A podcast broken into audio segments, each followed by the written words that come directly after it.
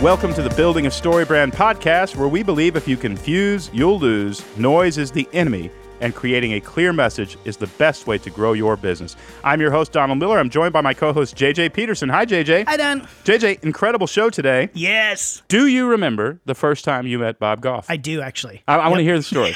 when I met him personally the first time, it was in San Diego, and it was at the Storyline conference actually. oh, that's right. Was he speaking? Uh, he, was speaking. there, and I was standing up front, and you and I were just chatting, and all of a sudden, Bob walks up, and you go, "Bob, do you know JJ?" And he goes, "No," and he gives me a big hug, and he just immediately like engulfs me because he's so much taller than me. So Yeah, he, yeah, he's like he just 6'4". wraps around his arms around me and just like hugged me, and big smiles, like "How are you?" Like kind of the most energetic, most exciting greeting I've ever received in my life. I- I and think he's- I know that he only does that with me. I wouldn't bet on that. I think he's the closest I've seen to or known to Walt Disney. When people Yeah. ask, you know, who is Bob or what's Bob like, Walt Disney's the really one of the few characters that come to mind. I don't think he's exactly like Walt Disney because Yeah, Walt yeah. Disney was a pretty ferocious bottom line business guy also. Yeah. Along with being a people person and all that kind of Yeah, stuff. yeah.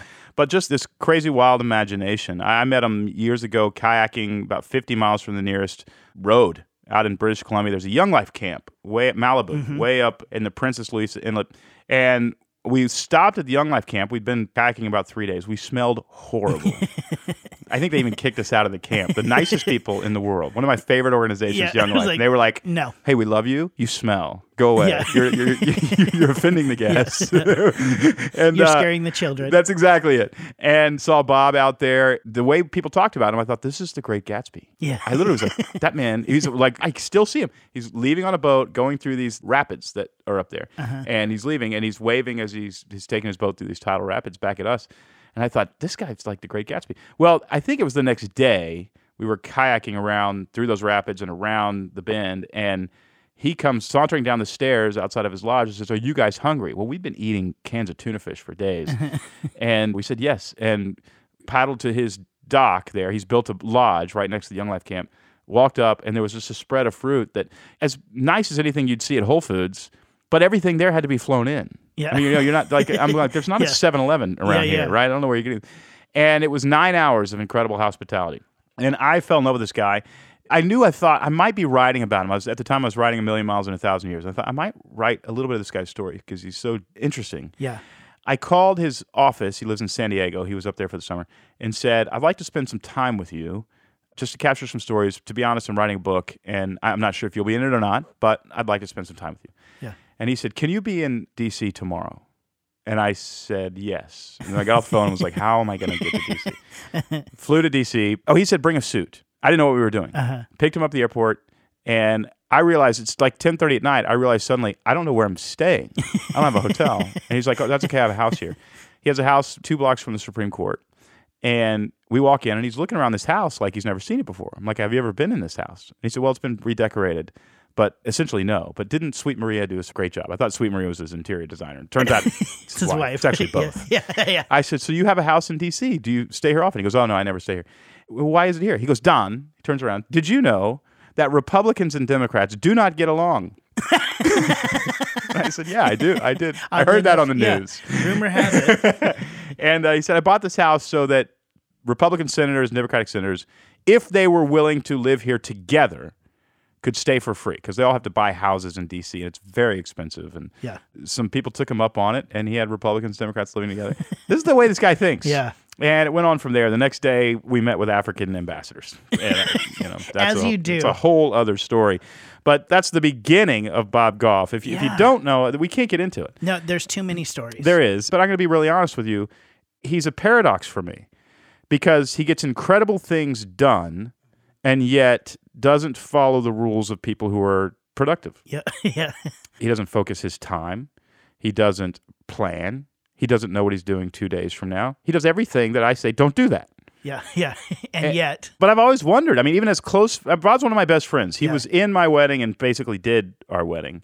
And I did his son's wedding. I mean, I know this guy really well, but I've always wondered. I think you secretly plan. I think you get up at two a.m.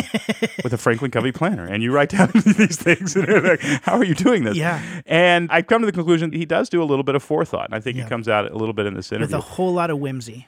A whole lot of whimsy. But Bob knows well enough. Hey, he's wired in such a way. He's going to do things this way. It's going to work. You got to figure out how it's going to do things your way. It's going to Yeah. work. But I would say the bigger lessons I've gotten from Bob is never, ever, ever think something is impossible. Yeah. It's just crippling. Yeah. It's choosing to go through life with a handicap that doesn't exist. Yeah. And he doesn't do it. Anything can happen. Let's just go for it. Now that you say that, I would honestly say that's probably the biggest thing that he's inspired in me. Yeah. is the amount of things he's been able to accomplish. Like when you say, some people might think that that's an exaggeration where you're like, oh, that he built a place where world leaders can come and do peace treaties. Is that an exaggeration? No, that's actually true. And he has no rights to be able to do that, no position to be able to do that. And yet he does it. Yeah. You know, he creates situations to make the world a better place and he challenges others to do the same. Like when you're in his presence, you go, yeah, no, I'm supposed to make this world a better place. I have these dreams. They are possible. They are. I remember it was just maybe two and a half years ago. I bought 15 acres outside of Nashville. Now, Story Brand was at the time a small workshop for businesses and those kinds of things. But because of my influence with Bob, I remember standing in the middle of this 15 acres going, okay, so that's where the barn will be. It will need a commercial kitchen because that's where we'll raise money for nonprofits. We're going to want to put an office in top and they can put a fence around it. This place can be secured if armed guards need to be because a guest would be in the guest house because they might be running for Senate or something and we would meet with them here. And then I just remember thinking, why in the world do, Do you think think, this way? Yeah.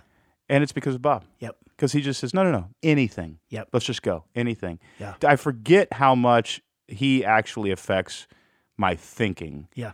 in terms of just the absurdity and limitations that we put on ourselves that are, they don't exist. Yeah. We're obviously not going to jump off a building and fly, Yeah. but pretty much almost. Yeah. Yeah. right? Anything Yeah. else? Anyway, one of the men on this planet I love the most, certainly the most influential human being on my life, is Bob Goff. And I think I've just thought of him as such a close friend for so long. I've never bothered to, you know, get him on the podcast. He's probably been going, "Does Miller not like me? He's got a podcast." anyway, we finally have him on, and he was coming off of an eight-hour lecture uh-huh. and was able to swing by our house and have a conversation. I'm so grateful. Here's my conversation with Bob Goff.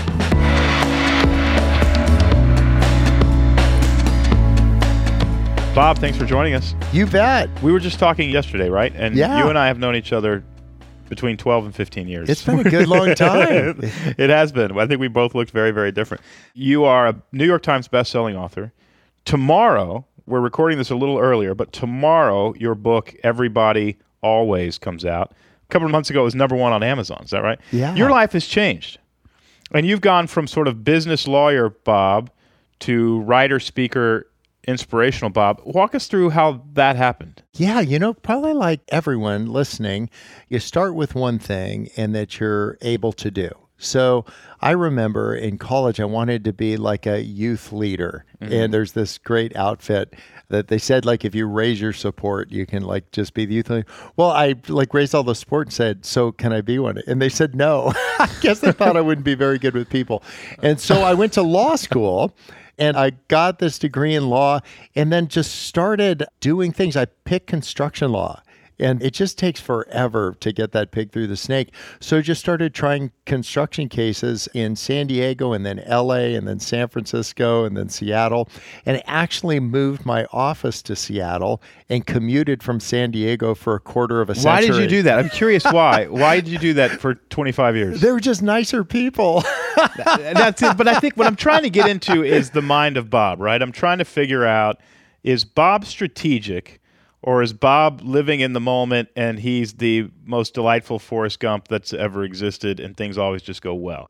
Because, I mean, you got a lawyer who builds, and when I say a lodge, I mean, you dynamited the side of a mountain, built this gorgeous lodge up there. A lot of people look at that and say, boy, that was a lifetime of planning to do that. But you're not a lifetime planner guy. How much of it is strategic and in the moment? The reason I want to ask about the law firm going to Seattle is was that strategic or really you just like the people in Seattle better so you decided to commute a thousand miles? Yeah, so it uh, comes across with this veneer of like whatever, kind of that Right, right, right. Forrest Gump thing, but it really it's like this planned spontaneity. Gotcha. That you Is there a these- philosophy behind it? I guess. yeah, the yeah. idea that you could actually decide the life you want and then you could live into that. Like, so if you're living in a job or a thing that isn't the person that you've become, like you're turning into, you can actually change that. And so instead of quarreling with people in Southern California, but I just said, I'm going to go up to Seattle because it rains up there like crazy. And for a construction lawyer, that's awesome. and so, So it was kind of having a vision for your life, and then when you saw something that looked like that, you would say yes to that. But you never really sat down and said, "I'm going to move to Seattle." I remember I was in high school. I wrote down, "I'm going to live in Portland, Oregon. I'm going to be a New York Times bestselling author. I'm going to do these I things." I remember you just said So that. when I met you, I assumed I projected all that on you. I thought, oh, well, Bob probably sat down in high school, said, I'm going to be a lawyer. I'm going to have a firm in Seattle. I'm going to build a lodge down by the Young Life camp that I used to love. Blah blah blah. None of that. No, what I did is I really wanted to be a good dad. And I wanted to be able to do these things for my kids. Like when they want to go to school, I wanted to be able to like have them go to school. And so I was working at a great big law firm as a young lawyer, and I became a partner at this law firm. There's 25 partners at this law firm. And when the kids were the size of trout, you know, you're just trying to keep them alive and fed Right, and all yeah. that. But they grew up and they actually wanted to hang out. So I walked into this partners meeting and I tell these guys, I want to spend the next three months with my family. And they looked at me like I was wearing, you know, galoshes and an umbrella inside. And they said, you know, like we have the sabbatical program. After every 10 years, you get four minutes off. So I didn't argue with them. But on Monday, I wasn't there. I came How back old were you? three months later. I bet I was 29, 30. 29. They're all older. Yeah. And you, But I brought in all the cases, so they had to make me a partner. so they said no, and then you just I didn't. left anyway. You left anyway. Oh, they were so mad. I'm like, whatever, sue me. Because if you needed dialysis, you'd go get what you need. You wouldn't hmm. say, I've got this like meeting. And I think a lot of these of us, and I would include myself, we're so busy providing for our family, we're not like providing for our family. And what our families want is us with them. And I'm all for hard work, but we've found a cadence. And the place in Canada was part of that cadence. We talked about this the other night, and forgive me for psychologically diagnosing you here. I'm really trying to figure out. You leave the law firm. You don't know if they're going to fire you. You don't know if you have a job when you get back. Is that right? Am I telling the truth? Yeah, yeah. There's something about you that I've known. I've known you for long enough. I think that you really have enough self confidence in your own competence that if something bad happens, i.e., you get fired by the law firm, you'll figure it out then. You're not a big fear guy. You're not a big worst case scenario. I should prepare for it. Is that true? Yeah, that's very true because I'm surrounded, you know, we're either reflections of or reactions to Right. the people who've been closest to us. And having been with a lot of people that are fearful, I just didn't see that paying big dividends in their life. Why aren't you afraid? I think I just, I'm compared to what? Like I've had a couple bad days and I've had a couple good days, but I'm not trying to keep track of which outnumbers the other. Just trying to be fully present. And I'll tell you, it's again that planned spontaneity. The people that help me organize things only tell me what I'm doing today, tomorrow, and the next day. That would be evidence as you're trying to figure out, like, just there's a guy who wants to live in the present. Because I've gone to a couple dinner parties, maybe you have, where the people are looking beyond you to someone else. Mm-hmm. And I just want to be present with whoever I'm present with. I don't want to be thinking about what I'm doing a week or a month. Is there now. a reason for that? Is there a strategic plan? That did you read a book? I remember reading. Oh, it was the greatest salesman ever. Remember that book? Og Mandino, I think, wrote it. And I remember reading that, and it's all about loving people, caring about them. And I remember reading this. I never told you this. I remember reading this maybe 10 years ago, and I remember thinking, I bet you Bob read this in college because Bob does everything in this book. Oh, interesting. It- I did- is there I any sort of book? But how did you become Bob? How did you become this guy who wants to be in the moment and really pay attention to the person? Is there a strategy that you were you said I can be really successful if I do this, or did you just say I want to do this because it's fun? I think it's almost a theology of availability. Okay. Like that you could just be so available. You know, the first book that I wrote, and I put my cell phone number on the last page of the book. There's a million and a half people that have my cell phone number. I've gotten 40 calls today, and I've been putting on a seminar, and I took them. Like, so I know that sounds nuts, but that just to just be, I'm never the smartest guy in the room. There's but- a person in the seminar that you're talking to, and you get a phone call. this is the other thing I want to ask. And you take the call. Is that rude to the person that? I guess I'm. I'm just wondering. uh, The math sometimes doesn't add up. Yeah, because they're thinking this is the coolest thing ever. Because we talk at the beginning of the seminar. You told them like, what, who the calls were from. there's a lot of phone calls that I'm going to get, and I'd want to honor. I'm going to tell them they need to call back tonight, but I'm going to take 30 seconds because I uh-huh. want to validate them and let them know you're important enough that I take your call. And I don't think the person in row two is off put by that. And if they are, they can leave. Something beautiful about just being available. And I think there's a people that have been available to me. You were available to me. Like you've just done things. I don't know if all these people know when we were putting together Love Does. When I would send you a chapter, if you liked it, you'd say finale. And you thought it was totally horrible, you'd say Maria's going to love this. Yeah. just we were really picky. What if we're the men and women that are really picky about what we say, but we're really generous with our time? you know, there's a whole movement, especially you know, with executives who are very busy, and you know, they have to strategically figure out how to use their time. Who are saying, "Look, if I'm accessible all the time, I'm burned out. I have nothing for my wife at the end of the day." Yeah, what do you what do you say to that person? It sounds like they've nailed it. It sounds like they've found out They something can't be that's accessible. terrific for them. So I would just say, instead of asking how's that working for you, I would say how is your life working for the people around you. So if I'm excessively available and it's not working for Sweet Maria Goff, then it ain't working for me. Right. And so we check in often about that. Like, how's this working for you? And while she's very shy and kind and humble, she'd never do anything like that. She's told me a couple times, like, this actually isn't working for me. Um, Oh, she put a uh, help wanted sign on your. She did. I pulled in to the driveway of this house. The woman that has never raised her voice or said a crossword to me in the 35 years I've been loving her, or the 33 she's been loving me back. and she had this help wanted sign. She wasn't saying she needed help. She was saying I needed help. Yeah. And she hasn't kept that sign hanging over my head like the sword of Damocles, but she still got it. And I told her that, man, I just never hope you're at the place where you feel like you need to do that in front of people. We had a great gathering of people today, and I told everybody there, I'm going to stop talking on weekends. I'm just going to spend it with my kids. This is this whole idea of a new creation. Like, who's new Bob? I've spent 59 long years being old Bob, mm-hmm. but new Bob, I met him like, you know, eight or 10 hours ago, and we're just still getting acquainted. And new Bob gets to make new rules. And my rules about availability include that I'm going to be available on weekends to my family. I would say just keep changing it up. Instead of saying, like, this is the way I used to do it, I'm efficient in a different way than other people. I want to be efficient via availability. Yeah. I'm not trying to be efficient in the way that I love people. I just want to be available to people in the hopes that it might change some things. And indeed, I've gotten a couple of calls I would have missed if I wasn't. Part of this I know is wiring. I mean, you and I are actually different enough. You know, I'm more of an introvert. You're more of an extrovert. I'm not an introvert. I don't want people to think that, but I'm more of an introvert than probably you are. You're more of an extrovert. Knowing you and being a friend of yours has made me wrestle with something. And it's similar to something I used to wrestle with and got free from maybe three years ago. Having grown up poor, I always believed there was a scarcity of resources. And one day I was standing in the backyard of this office and we were trying to make a decision, a financial decision for the company. I mean, it was just very clear. There are not a scarcity of resources. There's an abundance of resources. Go, make it happen. And I never looked back. I'm looking for the same thing in my social life. Do you see what I'm getting at? I'm looking for, you know, Don, if you say yes to everybody today, you will not get that chapter written on that book. It will not happen. I'm looking for the paradigm shift of that's a lie. You can actually give a lot of time to people and sit down and finish the book. There's not a scarcity of social resources. Is that true? I think it is. Uh, you, you think I think so? it is. But I think it is for me. I don't know if it is for you.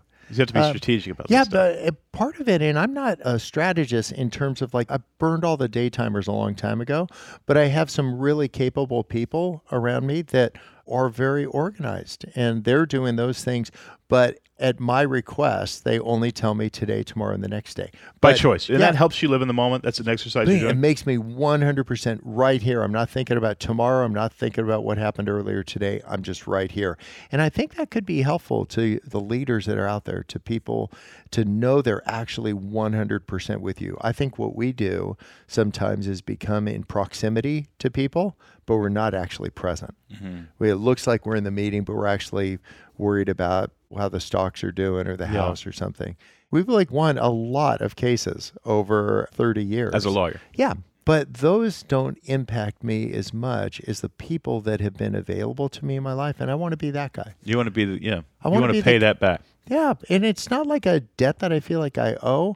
I just saw what happened in my life when people were available to me, and it changed everything. And they weren't the people that were writing the hottest books on the market. They were people that were just normal people that were like incredibly excessively available to me. time for you. Yeah.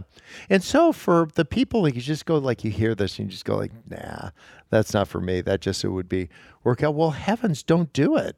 Yeah. if that's going to be a train wreck, don't do it. But for people that are feeling like they're operating with this fear that, well, if I'm generous with my time here, then I won't get actually to my big important things. I've actually gotten to my big important things. Yeah. I mean, I started an airline. I've started this. I'm not boasting about that, but I got time to do stuff and I can answer the phone. And I think it's because of a wiring harness that trends towards availability that these opportunities start finding you. Hmm. Because people go like, "Oh, I know that guy. yeah. Like he's the guy that like came in and was like happy and he like talked at this thing." And so, while the weeks are very busy, I found a beauty and a cadence. But here's the deal. I found it not at the expense of my family because mm-hmm. I just decided I'm going to be home for supper. So all this running around tonight, Maria half the time doesn't know where I am, but when people ask her where's Bob, she says he's on his way home. he's always am. I got a great way to test this with some of the people that are might be listening and are have a spouse and you're trying to sort this out. Write your resignation letter. Literally, resign. Give it to the person that you love the most. Address it, stamp it, and just say, if this job gets in the way of us, Ah. if I just want you to mail it in. Give you your spouse the ability to uh, total veto power. and then they could, if they want to mail it in, they don't have to tell you. You'll find out.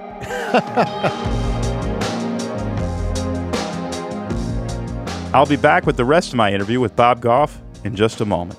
Listen, if you have a company and you have about 10 to 20 people that you need to get together into a room and all get on the same page, that is, really help each other understand this is why we exist, this is how we serve our customers, this is what is the most important, and here's how we're going to talk about our brand forevermore, then what you need is a private workshop. Story Brand sends out facilitators to teach private workshops in your building, the building of your choice, the place of your choice, so that your entire team together in one day and a half can clarify your message and also, if you want, wireframe a website. Come up with a marketing plan that will allow you to move forward with that message. If that sounds good to you, if you think your company would be completely different after a private workshop than before, if you think people are too confused about what you offer right now and not on the same page, the private workshop will work. Go to storybrand.com slash private workshop, storybrand.com slash private workshop. Get your workshop on the calendar today. Storybrand.com slash private workshop.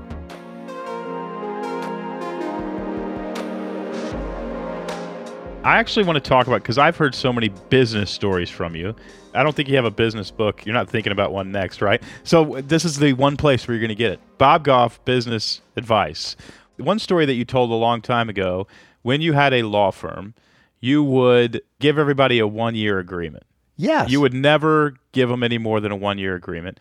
You would get down on one knee with a box of paper clips and you give them one paper clip and you would say, Do you agree to work for me for one Yeah, more will year? If you they- if they- practice law with it was like a proposal. Will you practice law with me for one more year? Why? Why only one more year? Why did you want to just be able to have that kind of freedom? And what was the philosophy behind that? There's a beautiful kind of zero budgeting that happens where you kind of just zero out the odometer at the end of each year. And so we went from January 1st to December 31st, and then it was over. I was out of work, they were out of work, and we could decide if we want to put this thing back together again. I wouldn't call all the clients and say we No, folded no, no. the law firm yet again.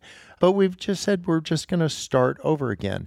And it was a beautiful moment to talk to each person to say, like, what do you want? I remember there was a young guy that was a paralegal, and he'd been a paralegal for a bunch of years there, and he had a family. And I said, "What do you want next year?" He says, "I want to be a paralegal." I'm like, "No, that isn't what you want. Like, what do you want?" And he said, "I want to be a lawyer."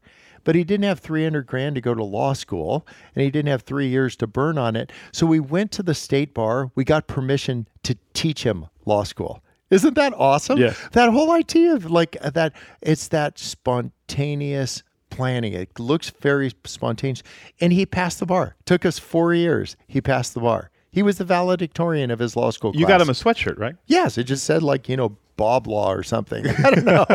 but there's something beautiful about saying each year, maybe take the men and women that work around you and to say, like, I'm a big hugger. Like, I just like love giving hugs to people, but I don't hug any of the people that work for me because I just want it to be creepy. I just like pat them on the head. Like I have one short moment with each person to say, how you doing? Like really, really. Instead of like blowing by people, it's like duck, duck, goose. It's really beautiful. They're like you have a reason why you do what you do.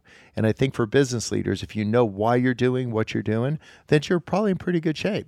You had a law firm, you hired a bunch of people, you have schools in Uganda, in Somalia, you're about to start a school in Afghanistan. Where else? You have a school in northern Iraq. Iraq that I've gone and visited with you. Nepal, India. What, oh, I, I, I want to go to Nepal with you. That cracks me up. My worst subject in school was school. But we did this book together and we just gave away all the money and then we just started schools. You've hired people at the law firm, you've hired people at the schools, you've hired people in San Diego. What sort of person do you look for to hire? Oh, a person who will know what I want so I don't have to tell them what to do. I hmm. interviewed 10 people for the last job that I filled. And at some point in each conversation, I said, You know, I've had the toughest time finding a two pound eggplant. And I just moved on to whatever else I was talking about. Out of 10 people, one came back the next day from Trader Joe's. There's a guy standing at the office door, and inside the bag, there's a two pound eggplant. And I called the guy, I'm like, You're hired. You got the job. Because he was listening for what I wanted. Did you seed that? Was that intentional? Oh, yeah, yeah. On oh, you, you were trying to figure out who's going to bring you the eggplant. Who's going to get the eggplant? I didn't want a pound and a half. I didn't want a bunch of oranges. I wanted a two pound eggplant. And I didn't ask them to go get it. And if they know what you want, they'll know what to do to get you what you want. Our COO, who also produces this podcast, he's writing down uh, two pound eggplant, Eggplant. on the application on the uh, process. But wouldn't that be beautiful if there's a? It's not just trying to feign being folksy, but it could be have a very like kind of low key, beautiful, winsome work environment, but deadly serious. I mean, you try death penalty cases against witch doctors still. Like you can have some very they have to uh, be competent. Yes. I want people that are at the top of their game. They don't need a bunch of instructions from me about what to do next. Yeah. I just want somebody who'll actually know so what self I want. So self starters. Yeah. Because you pop into the office once a month or so because you're traveling all over the world. You need people who are can self manage. Yes, I knew it was time to quit this law firm of mine because I actually quit things every Thursday. Every Thursday, I give one thing the boot. And I walked into my own law firm after whatever, 30 years, got everybody together, and I quit. I said, We're done. They're like, With what? I'm like, All of this. Now, that's a bad financial decision, but it's an awesome, like, kind of next creation decision. I gave it away to a guy. I Yeah. said, It's all yours. You don't owe me anything. Like, that's what I want to do. I want to continue to say, who's the man that I'm turning into? So I've got an idea for your listeners. Take yourself, I'm 59. Mm-hmm. What I do is talk to Bob plus 10. So I When you're think of 69 years old. 69 year old Bob. What do you say to him? Tell me about that guy. Well, I ask him more questions than I tell him stuff. I let this next version of me inform the current version of me. 10 years from now, I hope I have a bunch of nine year old grandchildren running around the house.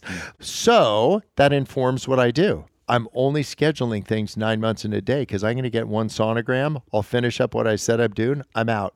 Yeah. And so that's that plan spontaneity. Yeah. And so knowing what you want and then uh, the kind of backfilling into your life to say, what am I going to do now? And so I want to be with people now because I'm not going to be with anybody later. You were talking about quitting. You talked about ending the law firm. This is a question we've asked a lot of people on this podcast. How do you fire somebody when it's the wrong person? Yes, I How always, do you let somebody go? I always get somebody else to do it. I can't wait to. Yeah. I say, could you talk to them and just break up for us? Yeah. One beautiful thing about ending the law firm every year is you didn't have to fire anybody because everybody's out. You just don't invite them back. You, you can run that by your HR department, but one beautiful thing by written agreement, it was dissolved. There's a theme here of, of sort of living within chaos. I mean, you sort of are the eye of a storm in some ways. Maybe it's kind of a kinder chaos than they talk about CNN these days, but like that idea that that's saying I don't want to just get in this groove and just stay in that groove. I'm so curious about who I'm turning into. Because Yeah. the beauty about being around the sun a couple times is you've seen enough things that you thought were fixed points actually weren't fixed points at all. What do you mean by that? Things that were like fixed points. You thought that the law firm was going to stay together. Ah, together. gotcha. Yeah, yeah. You thought the economy was going to do this. These things that you were banking on, they actually uh, kind of let you down. It turned out that you were betting on the wrong pony. And so there's something beautiful about just staying up on the balls of your feet and to say, who's the guy I'm turning into right now? Have that informed by somebody 10 year olds from now, like the 10 year old version of you. But also don't forget that childlike version of you.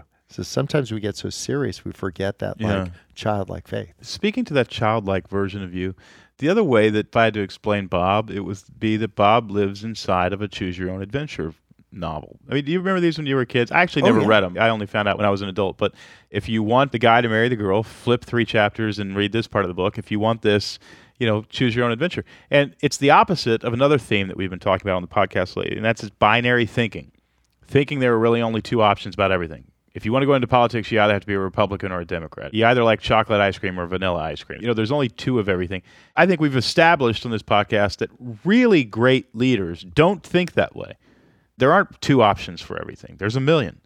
Do you sort of see that your life that way? That uh, I don't have to keep this law firm forever. I can leave it and I can go be a best-selling author. And then when I can leave that and I can go do this, or I can leave that and go to this. Yeah, I agree 100%. Life is just a cheesecake factory menu. they wouldn't try cases against witch doctors in Uganda because everybody was afraid of the witch doctors until we tried the first death penalty case against a witch doctor. And then now people aren't afraid of witch doctors. But more than that, But they didn't do that because not that they were binary thinkers, but because that story had never been lived there and they thought that story couldn't be lived there.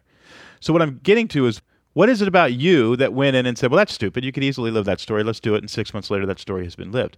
How do you have that when a whole country didn't have that? Do you see what I'm asking? I think a lot of people are waiting for permission Right. to do something. They're looking for validation from a father that wasn't there for them or permission from somebody they look up to. And I think your life is all the permission you need. I think we just have like permission to do these things. They you know the Uganda made me the consul general Yes. for the country. like not something I was aiming for, but all these things that happened along the way. And now I have diplomatic immunity, which is awesome.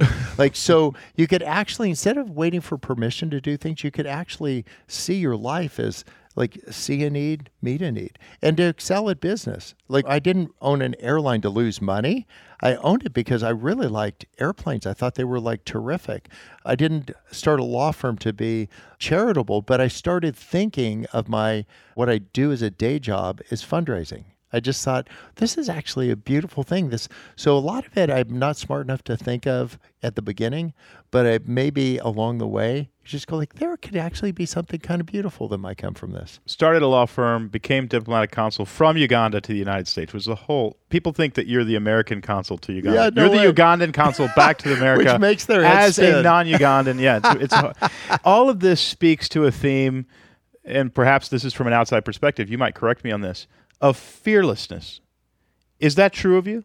Oh, maybe play scared. So, like, we'll go right now. We're in the middle of planning the trip and getting visas into Kabul in Afghanistan, and there's not a lot of girls' schools in Afghanistan. To explain a little bit, you're going there to start a girls' school. Yes. Yep. So we'll go there in May. I don't know how it'll turn out. I just assume terrific. You assume terrific. under what? What could- under what- what, possible Yeah, circumstance? what could possibly Which part wrong? of Sharia law is is you're thinking this is going to go terrific? but that idea that underlies much of, I would say, this business ethic is to fail trying rather than fail watching. you're reminding me of I think it was like a Norman Vincent Peale book I read when I was in high school. Was it Norman Vincent Peale? It was somebody who said, "Look, if you're scared, imagine the worst thing that could possibly happen, and then figure out what you would do if that happened to get out of it." And usually, when you do that, you're like, "Oh, this actually isn't going to be that bad, right?" Let's pretend you start the airline, and you know, nobody gets hurt, but you lose five airplanes and you owe the bank millions of dollars, and this is clear this is not going to work. It has failed. Your greatest fear, even though I don't believe you had one, has come true. What's Bob's next move? I'd say get busy. Like busy just doing start what? the next thing. You don't ever wake up and go, "My life is over. This is I've ruined everything." Now I've had some days where there's certainly things haven't gone right. You you've been in the house I got in DC. Oh, that's That right. was a train wreck. Uh, yeah. yeah. So just nobody liked each other, so I thought I'd like get a place. Well, can I tell go. the story? I, when you and I first met, you said, "Meet me in DC." I didn't know you. You said, "Meet me in DC." I met you in DC. Picked you up from the airport. Went to this house, beautiful house, wonderfully decorated. You're walking around, looking at the decoration. I said, "Isn't this your house?" And you said, "Yes, but I've never stayed here." And I said, well, "Why do you have a house in DC? You live in San Diego." You said, "Because." Republicans and Democrats don't like each other, and so I wanted to buy a house where Republican senators and Democratic senators could live together. and that didn't work. Oh, it's a train Turns wreck. out they really don't like each other. yeah, but one of the things that I learned So that was a failure, though. So in that Oh, failure, yeah. okay. Epic. But I'd never do that again. But again, fail trying. I teach a class at Pepperdine Law School. Can you imagine me teaching at a law school? Yes, I can. I'm like, everybody passes the bar. so I teach a class on failure. I've been doing it for years. And all I do every single week is bring in my friends who've screwed up in front of Earth. If you haven't messed up, you can't be my friend because we've got nothing in common. And so there's something beautiful about that to just saying you're not a winner because you won, you're not a loser because you lost, you're a participant because you tried. Okay, when it comes to teaching classes and being a leader, you actually have a term that you use, and I heard you use it yesterday a few times benevolent dictatorship. This is not for everybody, but you like this idea, and you run your organizations by being the benevolent dictator. Explain what that means. Yeah, I think there's a bunch of bad versions of that. Let me tell you the best version. It's another way of saying I don't want to get wrapped around the axle building consensus mm-hmm. because I want to build a kingdom, hmm. but not a kingdom around Bob. I want to build this beautiful idea of love unleashed into the world. What could happen? And so I really believe in this idea that, you know, remember when you were a kid, they would say, keep your eyes on your own paper. Yeah. Like I literally, I hear that from Sweet Maria Goff all the time. Like keep your eyes on your own paper. You don't have to compare yourself to somebody mm. else. You don't have to be anybody else. She and I couldn't be more different.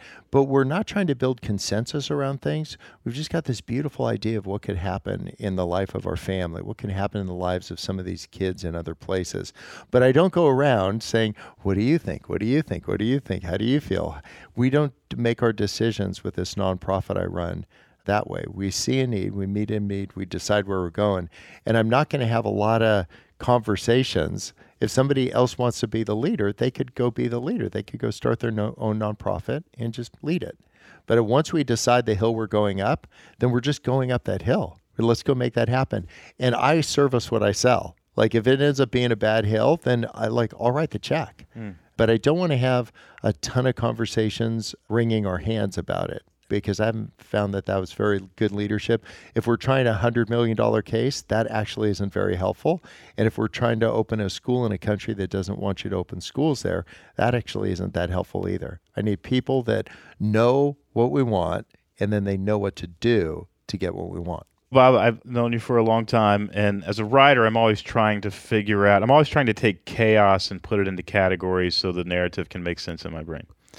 And the two things that I've learned from you since the day we met are one, life is incredibly beautiful. And two, you have, you know, psychologists would call it an internal locus of control. And by you, I mean everybody listening. We have an internal locus of control. We get to dictate, we get to decide what our narrative is going to be. And they actually go together. Life is beautiful. You're here on purpose. Do something with it. I think the third thing, if there was a third, is failure ain't going to kill you. Failure ain't going to kill you. Yeah, that's just Tuesday. You know, and Wednesday's going to come. The sun is going to rise in the morning. There's something really beautiful about that and freeing for the people that labor. Sometimes we can get so wrapped around the axle with who we used to be that we don't see who we're becoming. Talk to that person, that guy or that gal that's 10 years older. They'll remind you who you are. Well, I'd like to go back and talk to the person I was 10 years ago, right about the time I met you, and just say, you have no idea what this man is going, how this man is going to influence your life. And I just want to say, as a friend, I probably wouldn't be married without you. I probably wouldn't own a company without you. I wouldn't be building 15 eight beautiful acres with my wife and dreaming about all the stuff that we're dreaming about without you. you've been one of the most important figures in my entire life, and I want to thank you publicly oh. for that. Well, that means a lot to me. I really think like it takes all of us together to make one really cool person. Yeah, yeah, no kidding. But I, I just value having a friendship that's measured in decades. And uh, for the people that are listening, go cultivate a couple of those. Go find some of those friends that maybe that you've lost your way, and then ask them, "Who do you see me turning into?" I so valued some time that we've had recently. Just a spitball. What does the future look like? How could we get there? How do we honor the relationships that we have on the the way there? It was just really beautiful. And so I think God drops uh, people into our lives to do that. I pray these big prayers, and oftentimes what happens is God will send me a friend.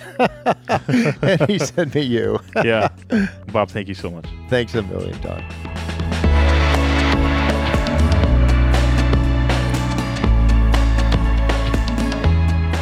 So there's Bob Goff. Nobody would believe it if he if he didn't exist. if there was a movie about his life, it, it's almost like Forrest Gump in the fact that, like, you know, Forrest just kept finding himself in situations over and changing Yeah. people's lives and Yeah. Uh-huh. impacting history.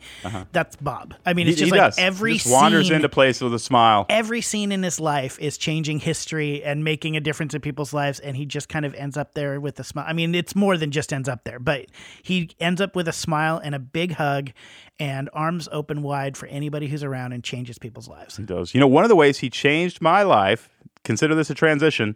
He introduced me to a young woman named Allison Trowbridge. Yes, Allie. Allie is a dear friend. She's been a friend for many years, and Bob introduced us, I think, in the, the green room of some speaking thing, a Uh-huh. conference that we were at, and she's been a friend ever since. And Allie has written a couple books. She ghost wrote a book for somebody else, then she wrote her own book. Yeah. And then I was shocked to learn, actually, not that shocked. I got an email maybe two years ago. It said, Don, I'm off to Oxford. yeah. She's in her mid to late 20s, and Yeah. she's going off to Oxford. She got her MBA Yeah. from Oxford. And I mean, the whole time she was there, I'm like, I want her for Storybrand. I want her for Storybrand. Yeah. We've got to get her somehow. And I was amazed when I pitched her, Will you be our correspondent?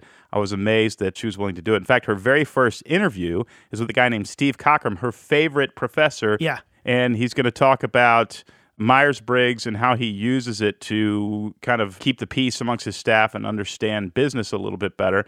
But that's just one of the few people that Yeah. she's interviewed. yeah. Can we just play a little clip? I got to hear an interview that she did with somebody who Yeah. I won't drop the name this moment, but you will hear very quickly who they are in this. This is one of my favorite clips from any interview ever. Can we just play that real quick? Oh, question.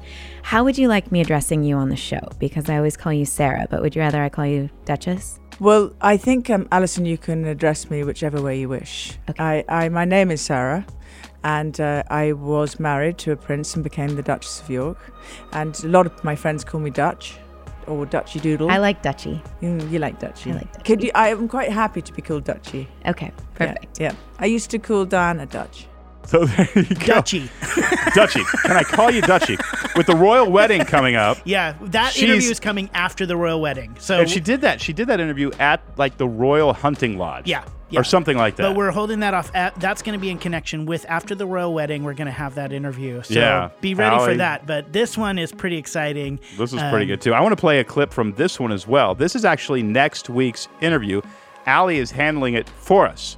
And you know, you're going, oh, just wait. You'll never want to hear my interviews again. Here's Allie with Steve Cockram. Can you walk me through that high support, high challenge Sure. kind of matrix that you mentioned? So you know you're gonna have to use your conceptual thinking, which for you I know be I love difficult. pictures. I wish we, I wish we could have a picture. Well, maybe we'll we'll send one. But if you think of a classic matrix with two axes, and you imagine um, up and down, you've got basically high support at the top, low support at the bottom, and then on the other axis, the x-axis, you've got high challenge and high and low challenge. And what we're saying is, if you can create a culture where high support and high challenge are calibrated well, you create what we call a liberating culture of opportunity and empowerment. However, if you are a culture which is very high on challenge but low on support, you create what we call a dominating culture. Hmm. And that usually feels like fear and Yes, manipulation yep. because people are always fearful of not delivering for you. And so, you know, the classic corporate is well, you're only as good as last quarter's results. Support is earned through performance. And the leader who is always driving for challenge and results often ends up, whenever they're trying to be nice to somebody, they go, Well, what do you want? because you're never nice to me unless you want something. So it always feels slightly manipulative in mm. that process. So pay attention next week. You definitely want to download the first episode of the Building a Story podcast where Allie Trowbridge is our correspondent. She did a terrific interview, and we're so grateful to have her on board. Music from this episode is by Andrew Bell. You can listen to Andrew's new record, Dive Deep, on Spotify or on iTunes. Thanks as always for listening to the Building a StoryBrand podcast, where we believe if you confuse, you'll lose. Noise is the enemy, and creating a clear message is the best way to grow your business.